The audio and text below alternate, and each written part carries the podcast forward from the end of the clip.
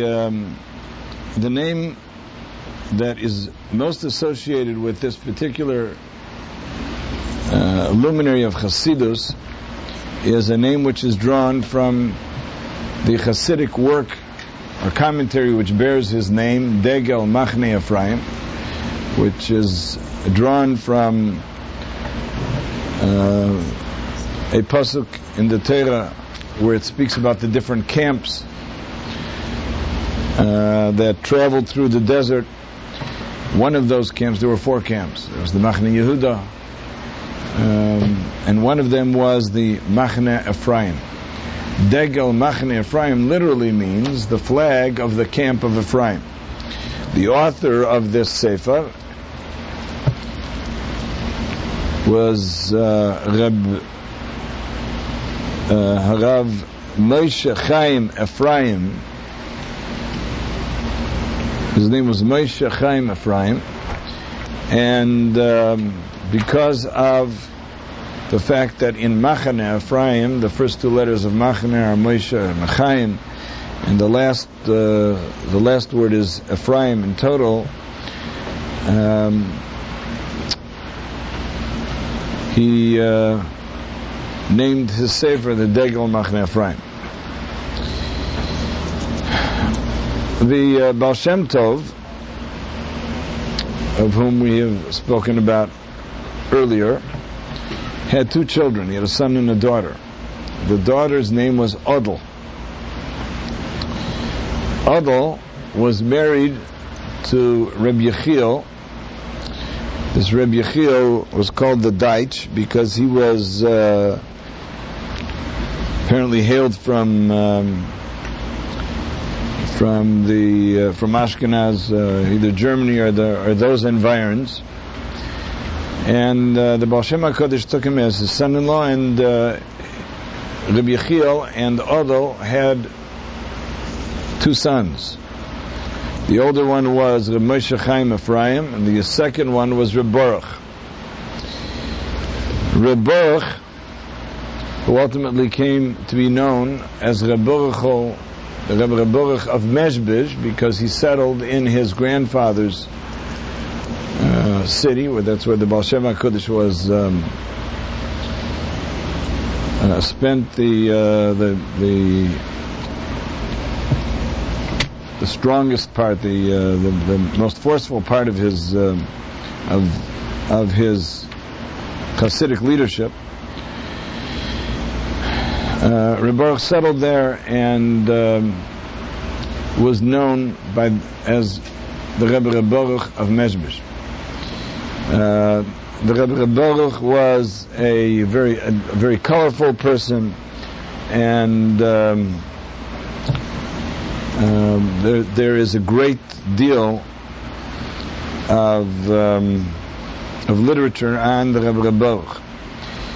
The Rebbe, the Moshe Chaim Ephraim, the older brother, uh, was uh, comparatively speaking, that is, compared to his brother Baruch, was a very quiet and uh, retiring individual. Um, was uh, not nearly as uh, as anywhere near as controversial, um, as sharp, as um, uh, imposing a figure as his brother. Nonetheless, in contrast to his brother, the Degel has left us as his legacy one of the Sifre Chasidus, which um, probably, with a single exception of the Tildus, which we spoke about a number of weeks ago, is uh, one of the Mekeir Svarim. It's one of the the um, classic um, original Svarim which record the the Teiras of the Baal Shem Tov, so that as the Baal Shem Tov's grandchild, um, he uh, became the um, um, probably the um, the second best known uh, record of the the um, commentaries and the and the uh, philosophy of the of the founder of Chassidus of the Baal Shem Tov. Um, there are very there are very few pages of the Degel which go by without mention of the Baal Shem Tov. And, um, and as such, it is a Sefer which is hallowed as one of the uh, one of the um, the cornerstone film of Chassidus. Rabbi Baruch left very little in writing. Most of the things are uh, are things which are repeated in his name. But uh, the Degel did leave us a um, a very important legacy in the in this Degel Machna.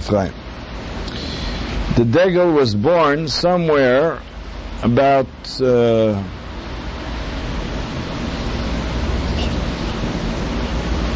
the early 1740s, and um, when he was a youngster, somewhere in the neighborhood of about eight or ten years old, the Baal Shem Tov referred to him in a letter which he sent to his brother-in-law, to the Gershon Kitever. The Baal Shem Tov referred to him as Ilui Godel Betachlis Halimud, as a great genius in the uh, in the fullest extent of the study of the Torah. So the Baal Shem Tov himself had already passed judgment on uh, on the, on the Degel as a youngster as being someone who was destined to greatness. In some of the somewhat secular um, biographies of Hasidus, the Degel is not treated with a great deal of respect. Um, he is seen as um, as someone who was not terribly original, a, a, person who did not draw a very great following, um, and there are all kinds of uh, innuendos, all kinds of um, uh, very thinly veiled uh, critic, critical comments about the Degel. Uh, but the Degel is in uh, in Hasidic circles is one of the uh, the great luminaries and all of the secular um, and somewhat uh, liberal commentators, notwithstanding the Degel uh, is uh, is a person upon whom the Teres Hasidus stands. Um, uh, he was uh, very young when the Baal Shem Tov passed away, and he was probably something of uh, in the area of about uh, 15 or 18 years old. Nonetheless, because of his genius, he did record a great deal and absorbed a great deal, which he faithfully recorded subsequently in the Sefer. Um, he was a, um, a very uh, strong disciple of the Teildes, and um, and also was a student of the great Magid, who was the successor to the Baal Shem. He does somehow refer to the Teildos with greater deference than he does to the Magid.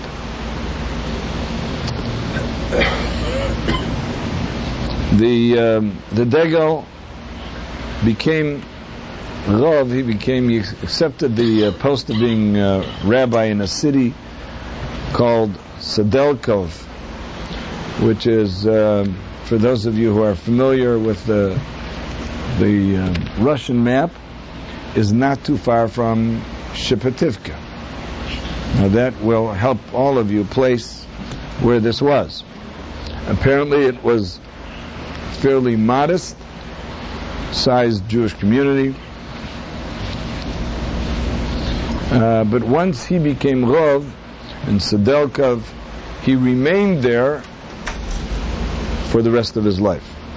So again, in contrast to some of the other Hasidic leaders who kind of uh, who were rabbanim in a variety of different places, once the Degel settled in, that's where he stayed. He passed away somewhere around the year 1800, roughly about uh, in his mid 50s. And I will tell you a little bit about that uh, shortly. Um,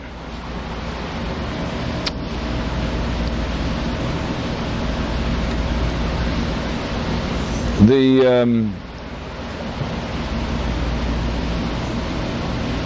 one of the the uh, popular stories about um, the Degel is the fact that he was quite content to live in poverty so as not to have to uh, disturb his avoda, his, uh, his, his service, and his, his studies. Uh, the uh, community of Sudilkov was um, was very respectful of him, but not in uh, in dollars and cents. And he did live a very Spartan exi- existence. On one occasion, his brother visited him. Reb Baruch was inclined to travel through the countryside to visit communities where uh, he would spread the teachings of the Baal Shem Tov, where he had his followers, and where he would he would also collect funds uh, which he would distribute to charity, and uh, ostensibly which allowed him also to support himself. On one occasion, he was Erev Shabbos. He was in one of the communities, one of the villages close to Sudilkov, and so he um, seized the opportunity to spend Shabbos with his brother, and he uh, he went off to Sudilkov to be Shabbos with the Degel. When uh, they sat down to the Shabbos table, uh, Baruch noticed that the um, candelabra upon which uh, the Rebbitzin of his uh, his brother, upon which he lit the Shabbos candles, were made of uh, of uh, they were clay or there was some they were they were uh, extremely um, uh, they, they, were very cheap. It was um, to the Rabbi was very embarrassed by it all. So he turned to his brothers and said to him, "It's time that you had." Lekovit Shabbos that you had silver candelabra. To which the Degel responded, I, I would much rather that my candelabra were made of this uh, this this very uh, cheap material, um, and I could be home pursuing my uh, my studies and my uh, my prayers rather than uh, travel around the countryside, not be home, and have candelabra of silver. So he um, he took a, uh, a shot at his brother, who uh, was the, was the traveler and, and, and, who did have the, the, the silver candelabra. And he said, I'd, I'd, rather stay home and do my thing, and have the um, the cheaper candelabra. Um,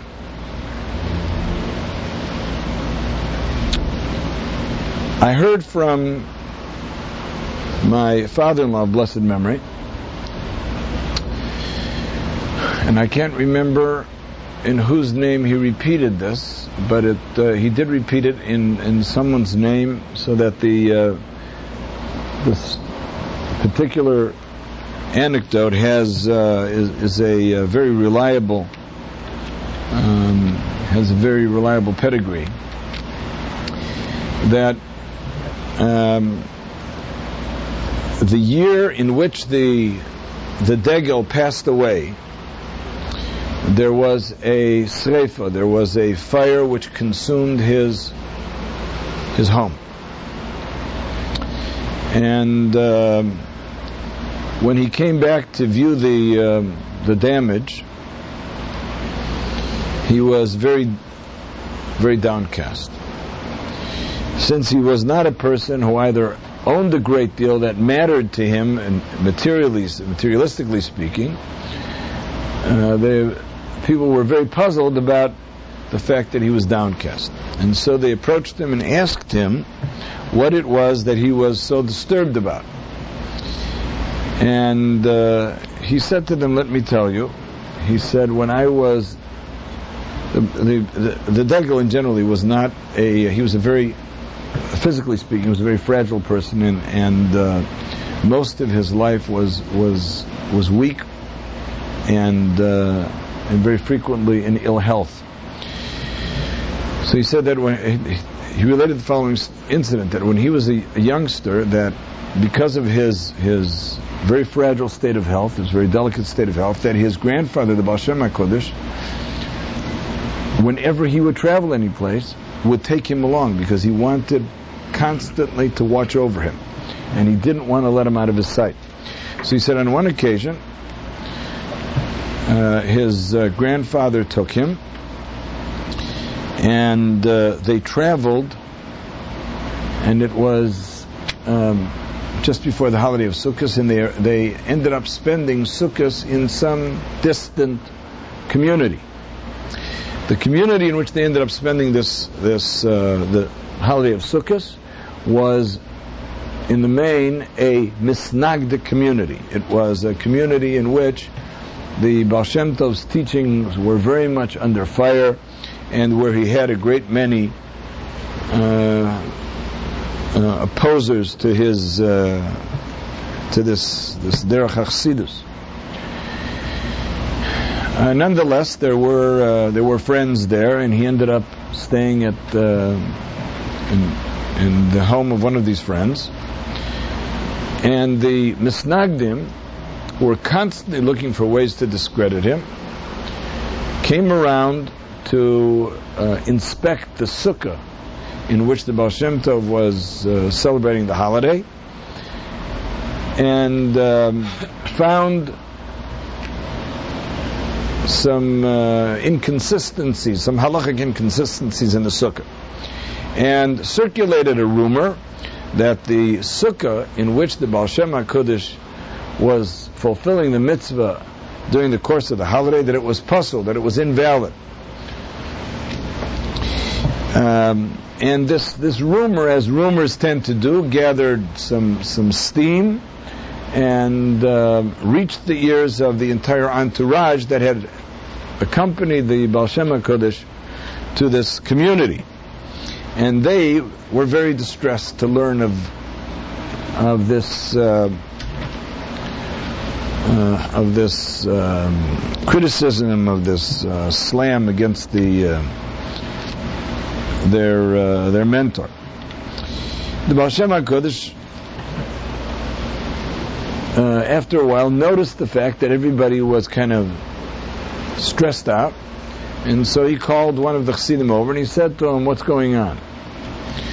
And so they they told him the story. They said, "Well, here's what's happening. Apparently, some uh, some of these." Uh, Misnagdic scholars came around to examine the um, the sukkah, and they found some inconsistencies, and now everybody in town is saying that the sukkah in which the Rebbe is sitting, that it's posul, that it's it's invalid. So the Baal Shem HaKodesh turned to one of the people in his uh, in his company. Um, I believe it was Rabbi Ephraim Sofer, a scribe, and he said to him, Do you have any uh, parchment which you dedicated to for the writing of a um, either for tefillin or for mezuzah? So the scribe said to him, um, Perhaps, let me go and check and he returned a number of minutes later with a piece of parchment, which he had intended to use either for the purpose of writing a mezuzah or for writing tefillin. And he gave it to the Baal Shem Tov, and the Baal Shem Tov put it on the table, put his hands on the parchment, and then put his head on his hands. And the period of time passed in which the Baal Shem Tov was leaning on this uh, this parchment. Uh, people who were standing around him saw that the uh, the Baal Shem HaKodesh, that the, his, his face turned red, began to, to uh, as it were, began to, to burn. And um, after a period of time, the, the uh, color began to recede. The Baal Shem Tov picked up his his head and handed the piece of parchment to uh, one of the Chassidim, and on the piece of parchment was inscribed the following words: Sukkah Zush Rabbi Yisrael Baal Shem Tov. Uh, this sukkah in which Rabbi Yisrael Baal Shem is um, sitting is uh, kosher, and it was signed Matat Resh Mesifta Derekia. Was signed by Matat, which is the name of the um, the head of the Heavenly Academy. So it, it passed around to the Chassidim. The Chassidim uh, were reassured that everything was in the best of order, and the Baal Shem Tov called over his grandson, Rebbe Ephraim, and he handed him this piece of parchment. And he said to him, guard this piece of parchment, because as long as you have it in your possession, it will be a shmira. That is, it, it will be a, um, a, a, source of, of kedusha, which will uh, which will stand you in good stead. It will it will shelter you from harm. So the uh, the Degel said, all of these years, he said, I've faithfully kept this uh, piece of parchment in my possession. He said, today, the uh, I had left it in the house and it was destroyed by the fire. So he said, nothing of the of the physical things that I own that were destroyed bother me, but uh, I don't see this as a good omen. And um, shortly thereafter, on the 17th day of Iyar, in Tuf Kuf Samach, the year 1800, the, the uh, Degel passed away.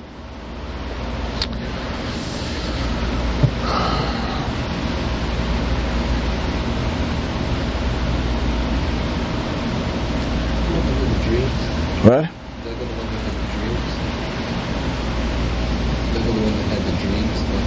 Yeah, he had a lot of dreams. There's a lot of dreams that uh, that are recorded in the uh, in the sefer that he had of, of his grandfather, uh, in a variety of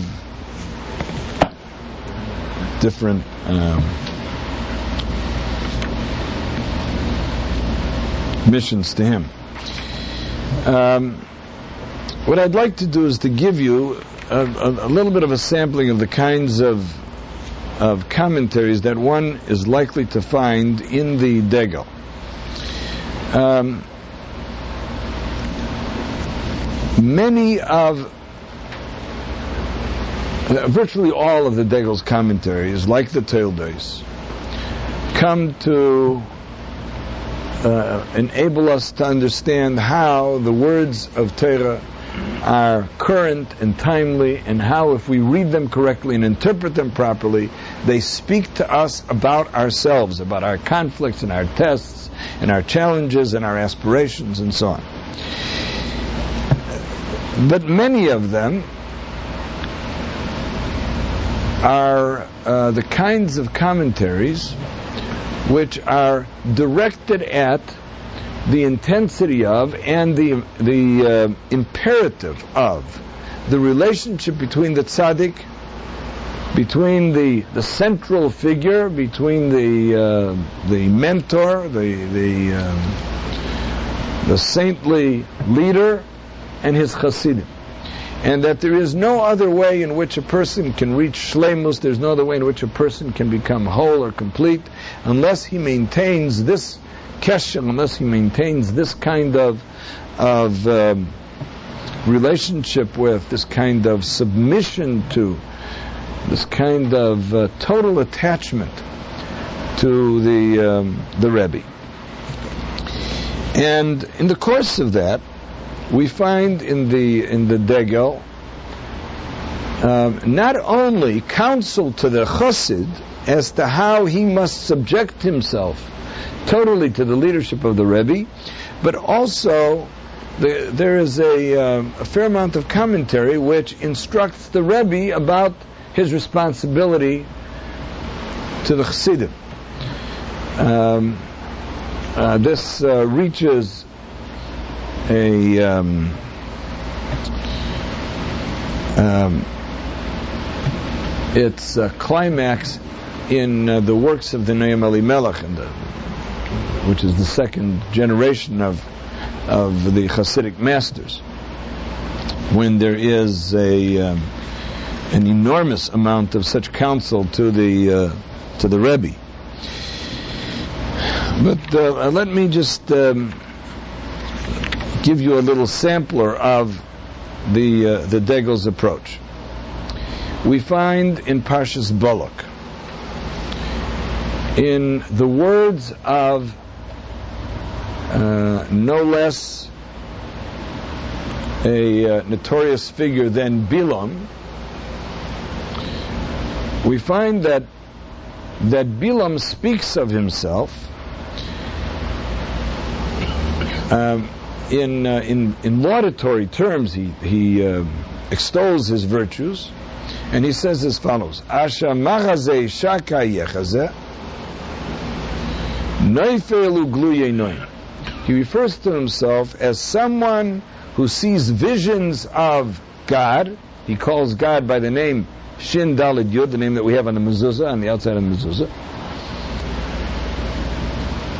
Neifel Ugluye who falls, speaks about himself, and his eyes are open or his uh, it, it is revealed before his eyes. Uh, the Rashi tells us that that means that the Almighty would not reveal Himself to um, to Bilam, that he would not have any of his prophetic visions while he was standing straight while he was standing up. That um, the moment that he uh, began to experience this uh, his prophetic visions, that he would crumble, he would fall. His, uh, he had all of his uh, prophetic visions in, in a prostrated state. Now, Bilam is not exactly the place, not exactly the source that any of us would go if we wanted to find some sort of inspiration. And here he is. He is an arrogant individual. And he's described as a as a person who had a ruach gavaya. He was conceited. He was arrogant. He was haughty. And in his haughtiness, he describes himself as that here he is. I am the person, he says, who sees the visions of God, uh, who falls and it is revealed before his eyes. And the Degel says, if it's in the Torah, if the Almighty recorded it, then there is something that we need to know that we are to learn from, from this, even if its source is Bilam. Because if there was no relevance to us today, if it didn't, if it wasn't Torah, if it didn't teach us today, it wouldn't be in the Torah. Torah is timeless. And every letter and every word and every sentence, including the utterances of, of this wicked Bilam, are a source of teaching and inspiration. So, how are we to understand this? So he goes on to comment as follows that the righteous person,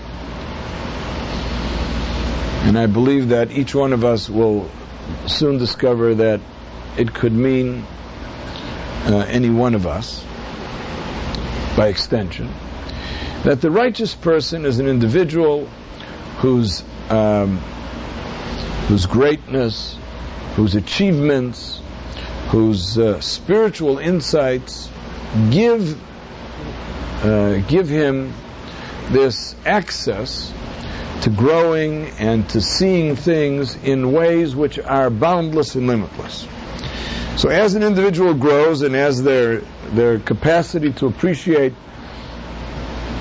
the um, heavenly spheres and, uh, and God's exalted um, majesty grows, an individual could be caught up in the ecstasy of, in the, in the, in the majesty of, of all that is opened before him.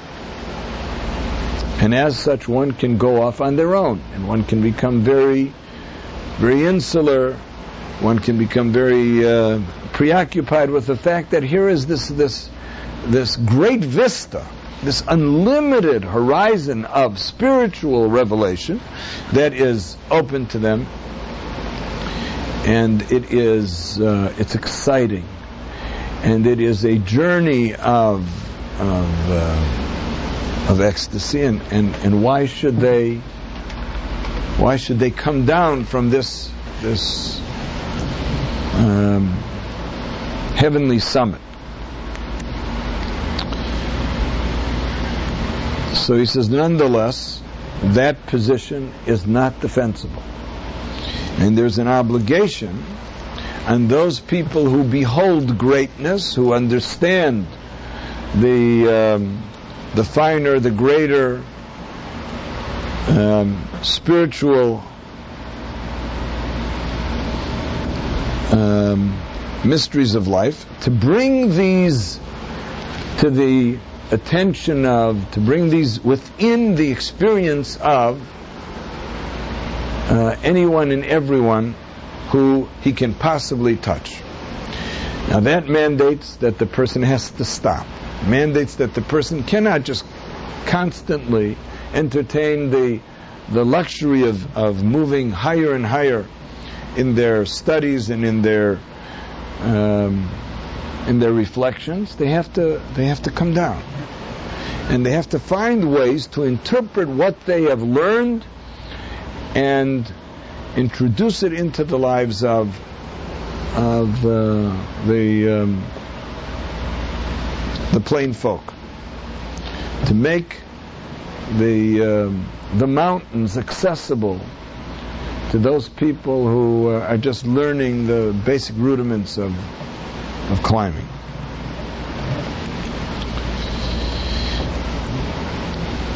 When the Almighty created the world, and he made his pronouncements, the ten utterances which brought the world into being, at the Almighty's command, the world began to develop.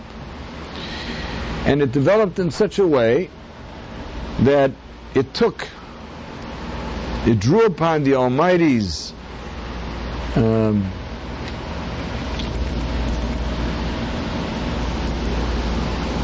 the uh, the Almighty's non-corporeal, his incorpore- incorporeality, and eventually, by virtue of all of the distances and all of the the uh, the uh, barriers which uh, the Almighty brought into being to obscure His um, His light, allowed for something ultimately to come into being, which had physicality.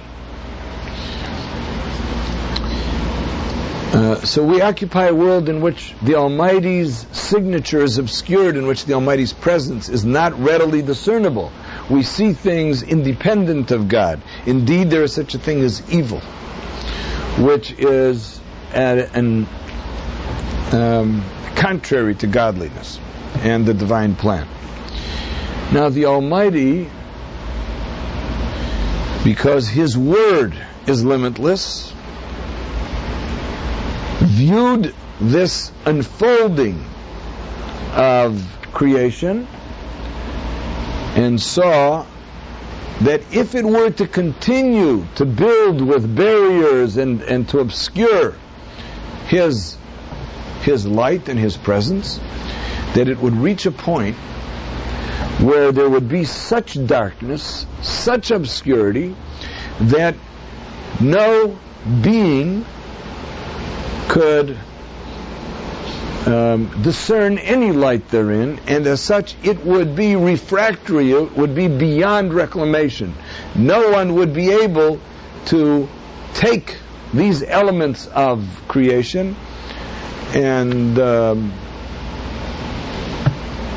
discover the dark, the uh, the light, the spark in the darkness, to uh, sublimate it, to elevate it, and restore it to godliness. Now, the, the purpose of creation is that there would be choice, and that that choice would be able to be exercised in such a way that even in this material world, that man would be able to transform the physical and the the um, the um, materialistic parts of it into instruments that would become um, a, uh, a, vehicle to the divine service, and as such that that the divine presence could be revealed upon it, conferred upon it, that it would become, as it were, an altar to the Almighty.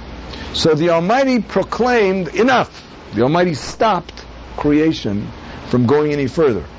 Because had it gone any further, it would be beyond reclamation, beyond redemption. It would be too dark. The name which represents that cessation, that um, unfolding away from God is the name Shin Dalid Yud, which carries within it the word dai, meaning enough. So the Almighty proclaimed His name Shin Dalid Yud and said enough, no further. And on that basis, the boundaries to creation were fixed. So it is this name, Shin Dalid Yud, which represents the understanding that everything which is has been created such that mankind can use it and transform it into an, an instrument and a vehicle to spiritual growth. So if there is a a, a person of greatness, a person who's who is a um, a servant of the Almighty in such a way that the heavens are revealed before him, and this individual is is swept away in this this. Uh, his divine reflections and his spiritual reflections, and is tempted to um, become a reclusive, to to um, uh, indulge his his own spiritual pursuits without including anybody else, or without trying to interpret those those heavenly spheres and, and make them accessible in whichever way to his fellow Jews. When he takes a look at the name Shindalid Yud, he is immediately convinced that the purpose of um, of the Jew in this world is that the Almighty should have His abode, that uh, the Almighty should be comfortable in all of the uh, recesses of, of existence, that He can confer God everywhere. That uh, it's not, it wasn't intended for Him to be to be somewhere in the in the heavenly spheres, but that it is intended that he should use everything that he has learned to bring the Almighty into this world, to uh, to teach the the shoemaker and the tailor and the uh, the um, the water carrier and the wood chopper how to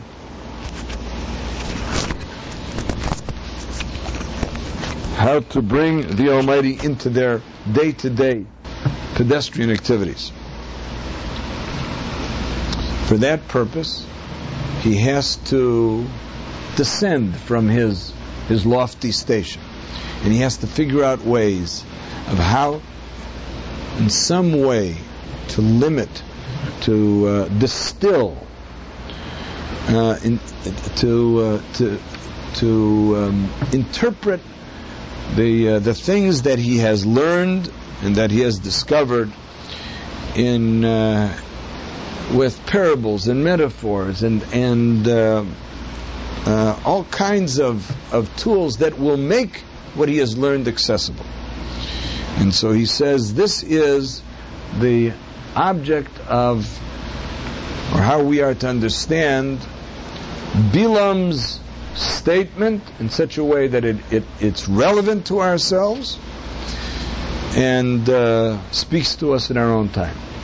Asha machaze shaka the individual who uh, who could conceivably go off and soar into the heavens, he sees the name Shindalad Yud.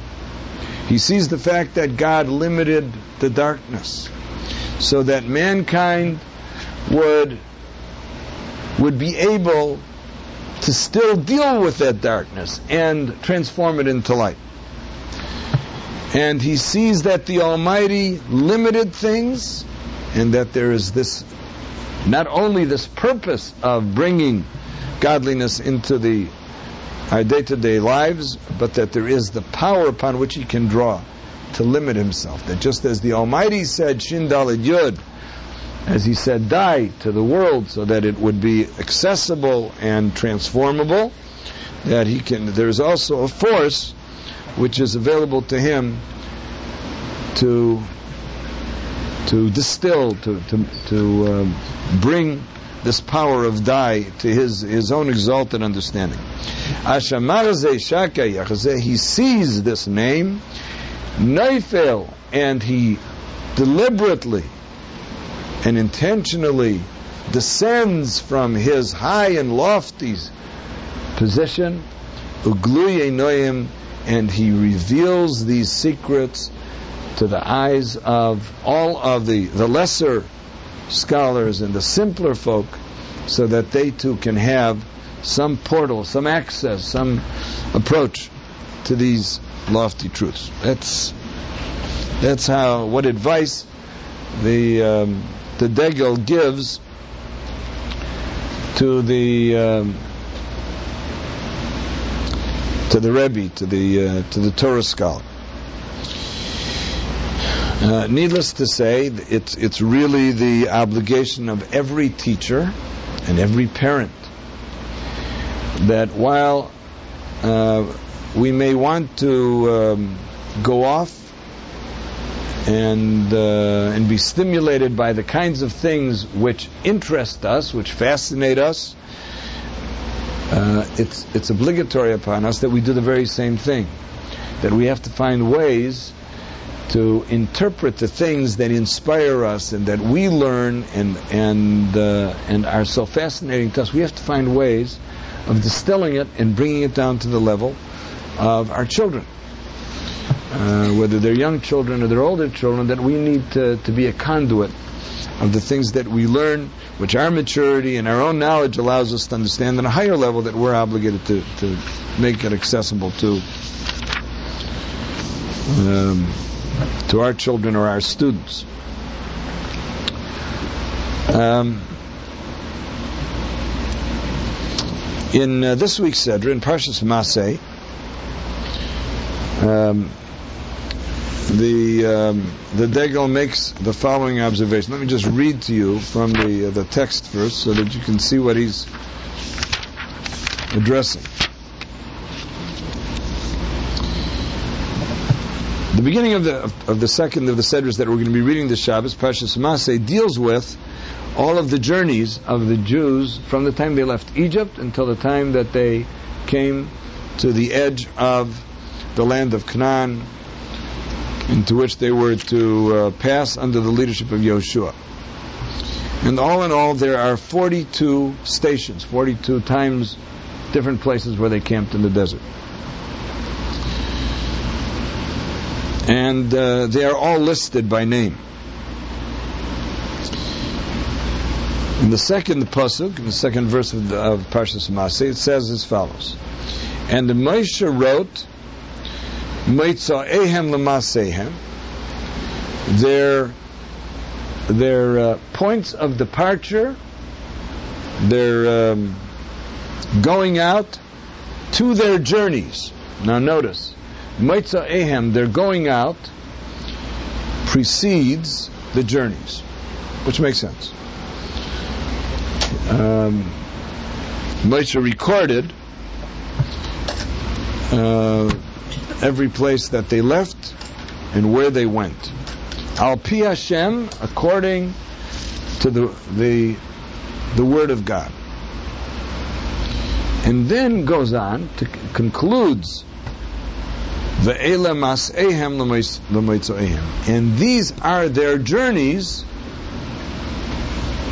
according to the places from which they they left, the uh, from their places of origin.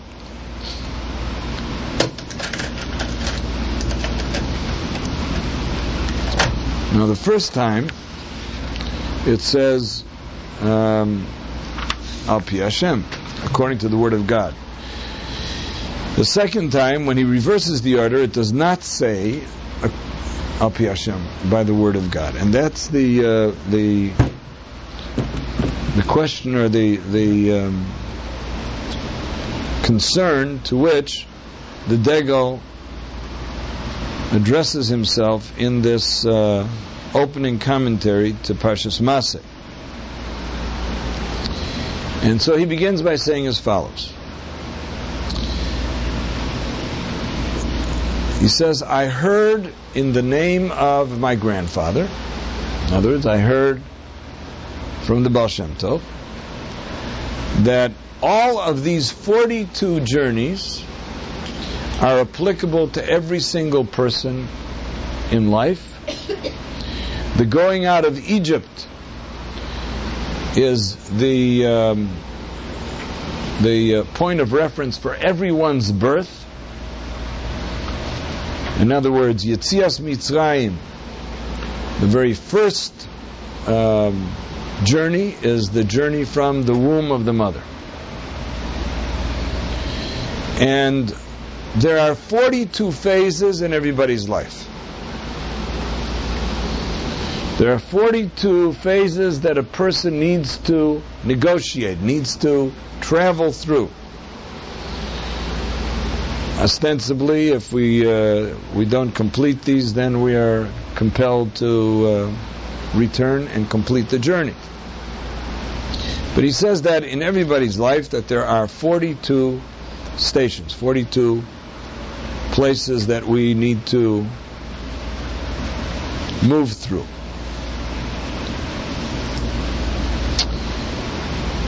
And um,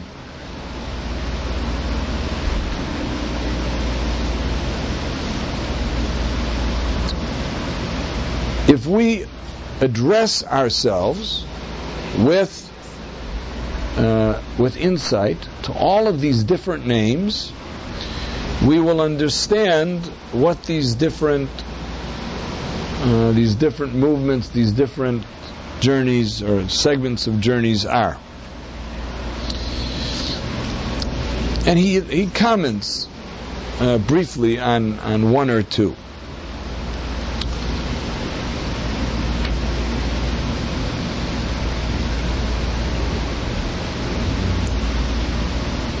parenthetically. Um, it calls to mind a uh, very interesting um, anecdote about the Mendel of Vitebsk. This was uh, this, we're still talking about the disciples of the Baal Shem Tov in this first era of Chassidus. Uh, one of the um, great Hasidic figures, he eventually ended up in Eretz Yisrael, was uh, and, and, someone who could have been really the successor to the great Magid. Who, if you remember, the Magid was the successor to the Baal Shem Tov, and after the Magid passed away, so a number of his disciples became the Hasidic leaders of different communities. But one of the figures who could have really occupied the position of centrality it would have been Reb Mendel of Vitebsk, except that he left and he went to Eretz Yisrael. When Reb Mendele was a, a very young lad, he was a student of the uh, of the Maggid. Uh, there's a very a very famous story that uh, he was he was a brilliant student, and on one occasion he was very pleased with uh, the fact that he had just completed a section of study, and he he walked around the Beis Hamedrash very uh, full of himself, very pleased with himself, and his his uh, his hat was um, or his yarmulke was kind of uh, perched on his head in a, on an angle in a in a very uh, kind of uh, cocky way. So the Maggid walked in and uh, observed this scene, and he said to Mendele, Mendele, he said, if a few blot of Gemara can put your yarmulke at such an angle, how much would you have to learn that your yarmulke should should be altogether off your head? Uh, this uh, took this very much to heart and uh, broke down weeping and ran to the door of his of his teacher, the Maggid, and uh, pounded on the door and and screamed, uh, Rebbe, you have to help me. So the, the Maggid said to him, you know what, like, don't get bent out of shape. I'll take you with me when I go to my teacher. And so he took his disciple of Mendele, he took him as a young lad, he took him to see the Baal Shem HaKadosh. So there's a whole story about that. I mean, he came to the Baal Shem told business. Anyway, um, Shabbos,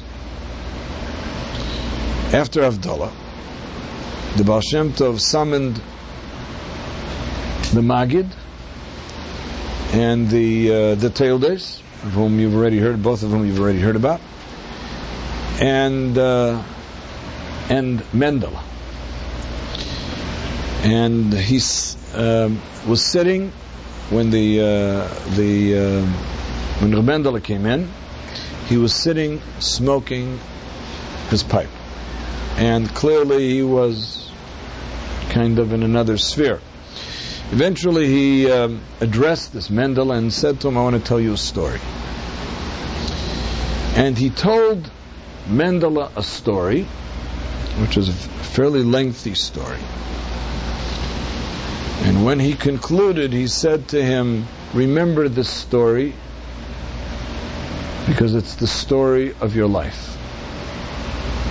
This was a was not a story about Mendel. It was a story which whatever it was about was very symbolic. But he said to him, Remember the story, it's the story of your life, and if you understand it, then you will understand your life. The Magid and the Teildes were there. One of them commented later on that he understood the story in its entirety. The other one commented that he only understood half. And it's not clear who said what whether it was the Teildes who understood the entirety and the Magid who understood half, or vice versa. Years later, the uh, after he had been um, a um, rabbi in the community of Vitebsk, Reb Mendele led a Hasidic mission to settle in Eretz Yisrael. And along the way, he stopped to spend some time with um, with the Teildes, who was Rovin Polna. Interestingly enough, earlier, some point earlier, this Mendele, while he was in Vitebsk, um, became very ill and lost consciousness. And uh, his family was sitting around his bedside, and uh, they began to uh, to cry um, hysterically. And after a short period of time, he uh, came to and he said to them, "Why are you crying?" They said, "Because your your condition is worsening, and we're very afraid." So he said, "Don't be afraid." He said, "I'm going to get better."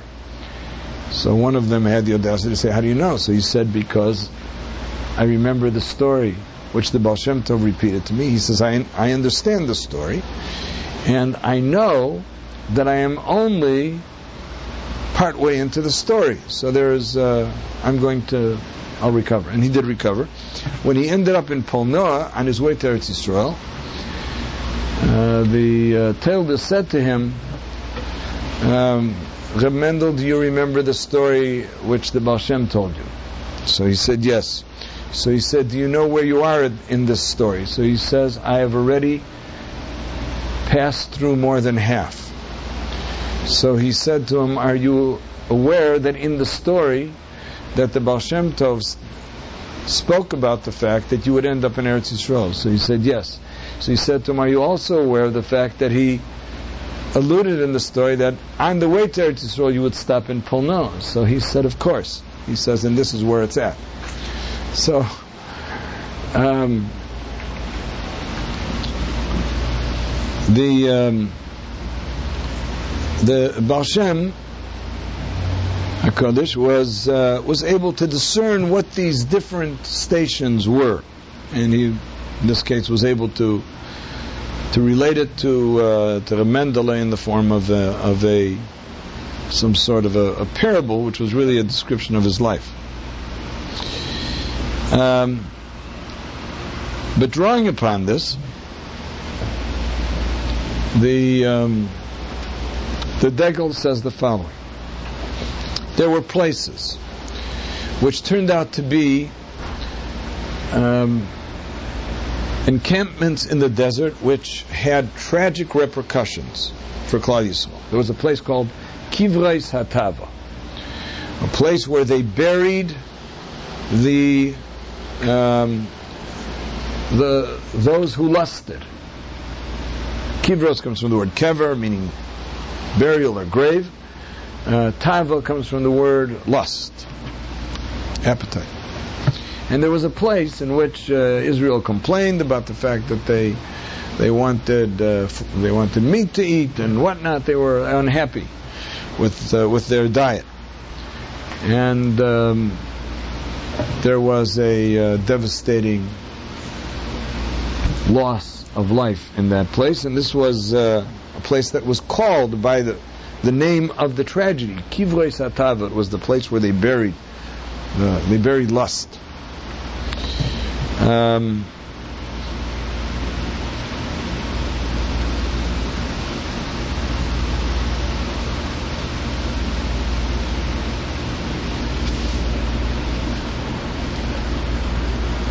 So he says that in any of these places where there were tragic occurrences, that in reality there were opportunities because of the these very challenges to their um, uh, to to their spirituality that they could have turned these these challenges into gigantic strides forward.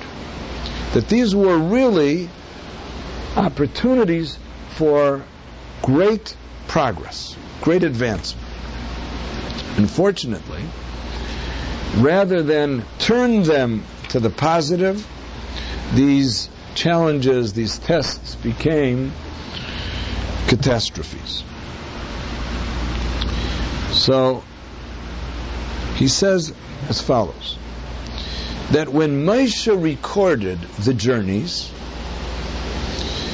that in reality, Lemoitza Ehem, that is the way in which they emerged from God,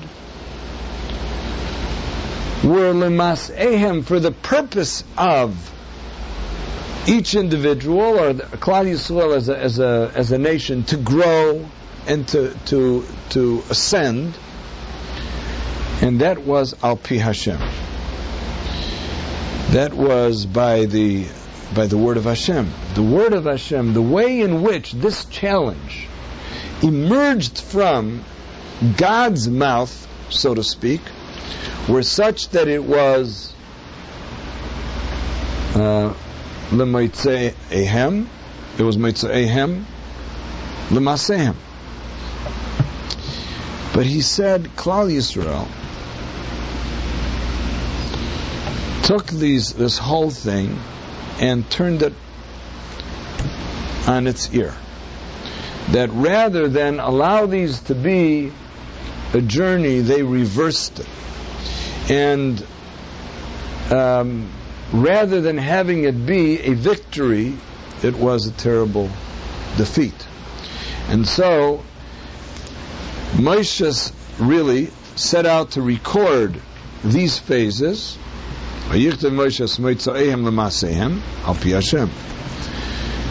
by the word of God, these were intended to be journeys in the way in which they emerged from uh, the divine, who is a perfectly good and uh, benevolent source. But the way in which he ends up recording them is the Elamas Ehem.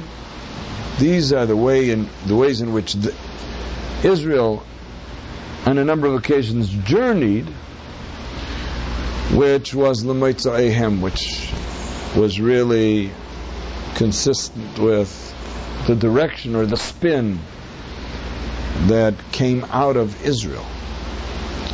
And it was not the way in which God intended it. So we are to understand by looking at uh, at these journeys, we are to understand that each one holds a key for a certain passage.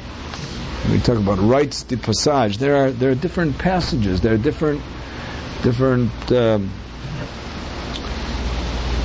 uh, stations that we have to pass through in life. And if we look at these, and we understand that there were really opportunities over here. For example, Kivros Hatava is a place where they buried those who lusted when it could have been a place in which Israel would have decisively, decisively have buried lust itself. And instead it ended up that uh, that lust buried them. And so that we need to uh, we need to reflect on all of these, and and um, the uh, the Degel suggests that these are uh, that this is a Torah portion which would serve each one of us as a template for us to understand where we are in our own lives and what, what we need to stand up to.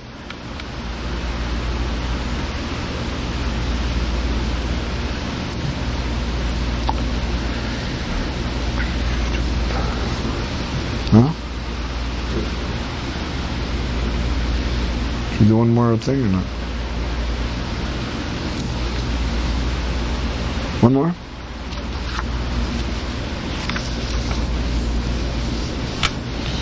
Um, I'll, try to do this one rather quickly. Uh, one of the journeys that's recorded in the Torah is Vayisu Mimora, that they traveled from Mora. It was one of the earlier places that they camped um, before Matan Torah. They they journeyed from Mora and they came to Elim. And there they found 12 springs, 12, 12 fountains of water, and 70 date palms. And they camped there. So the Degel says as follows. He said, I heard from my grandfather. In the name of an author of a sefer called Bris Menucha, that when you see a Talmud Chacham, if you see a Torah scholar who uh, has gone rancid, that is, that they're uh,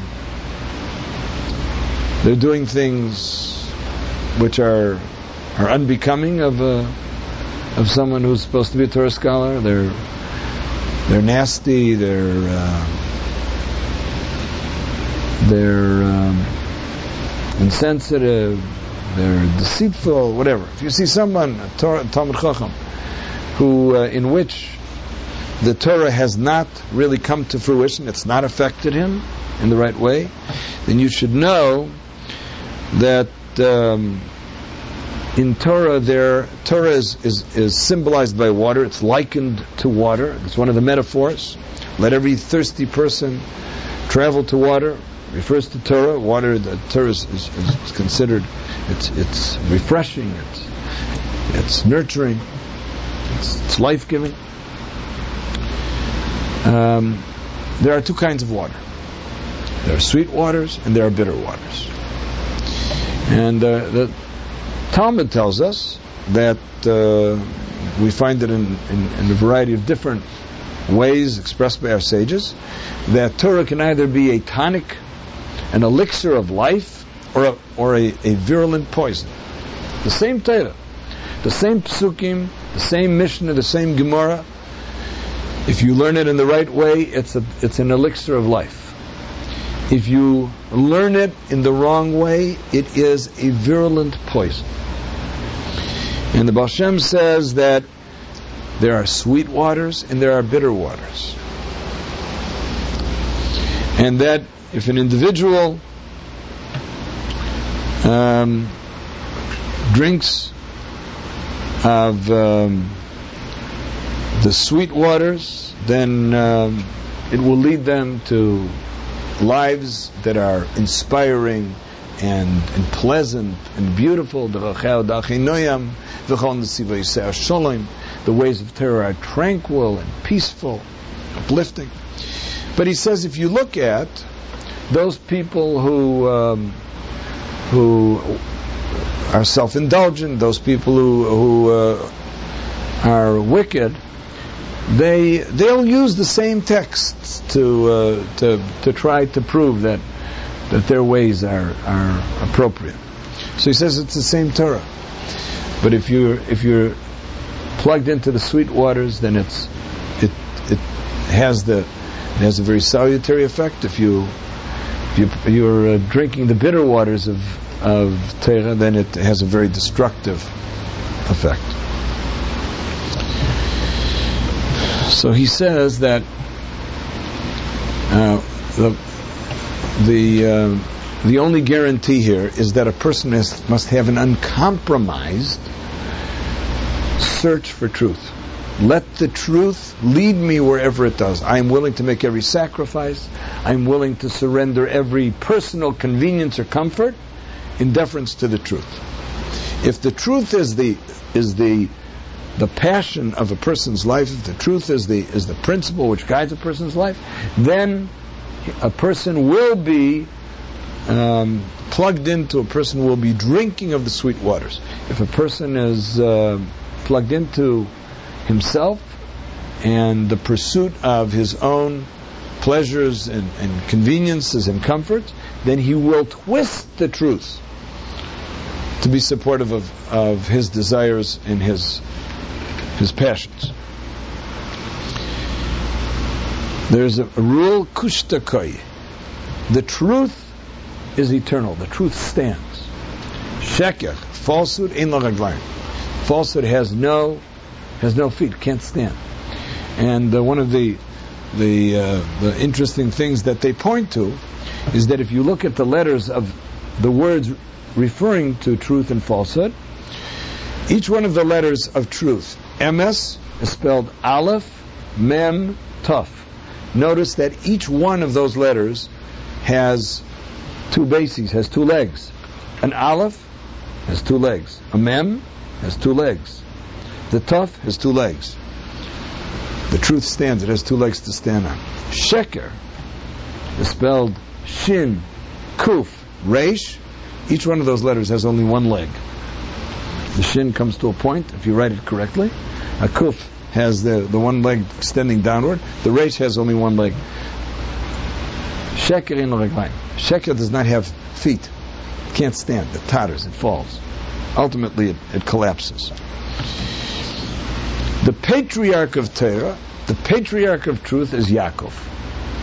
Yaakov Avinu is the the patriarch who is most associated with Torah and with Emes. There's a verse which proclaims Titain Emes Liakov, a tribute, a truth to Jacob. He's the patriarch of Emes. And um, of Yaakov Avinu, it is said, because his passion and his entire being was Emes, was truth, that Yaakov Avinu lo mes, that Yaakov never died.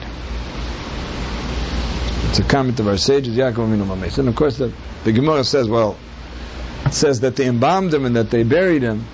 So, um, how do you explain that? So a, there's a very interesting dialogue in the Gemara about this. But the statement stands, Yaakov Avinu lo mes. Yaakov did not die because the truth is eternal. Truth is everlasting. Truth doesn't die. Falsehood dies. So he says, the Degel, basing his commentary on the uh, the Baal Shem Tov's quote from the Sefer Bris Menucha, that um, that if an individual wants to, in fact, um, redeem his life, then vayisu mimara. A person must leave behind him mora, the bitter waters, the waters of falsehood, the waters which are self-serving and self-indulgent, the, the waters which twist the truth. You have to you have to abandon those. You have to forsake mora. Vayavai elimo. You have to go to Elim. And Elim, he says, is a, what do we call that? Um, um, we, we, an acronym. Elim is an acronym. The letters of which spell out, um, Elim is spelled Aleph, Lamed, Yud, Mem. So the Yud of Elim represents the word Yaakov.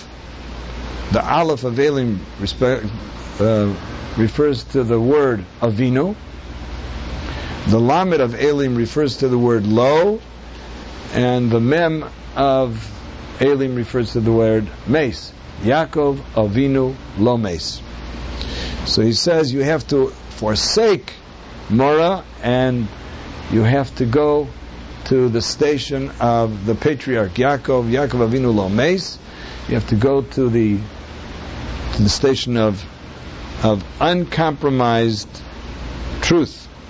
And he says, there each person will find a spring of water which is relevant to his soul. There were 12 springs, one corresponding to each one of the tribes, which, which was relevant to, to, to the, to the derech, to the, to the, uh, the soul of, uh, of each one of the tribes. Veshivim Tamarim, he says, those, the 70 date palms, refers to the innermost secrets of Torah. The word Sod, which, ref- which refers to the secrets of Torah, to the concealed part of Torah, is uh, equal 70. So he says there, he says each person will find his own way, and eventually it will take him and reveal to him the the secrets of Torah. And then Vayachanu Sham, there people will find life, tranquility, and peace. So again, the Degel takes this this this seemingly um, uh,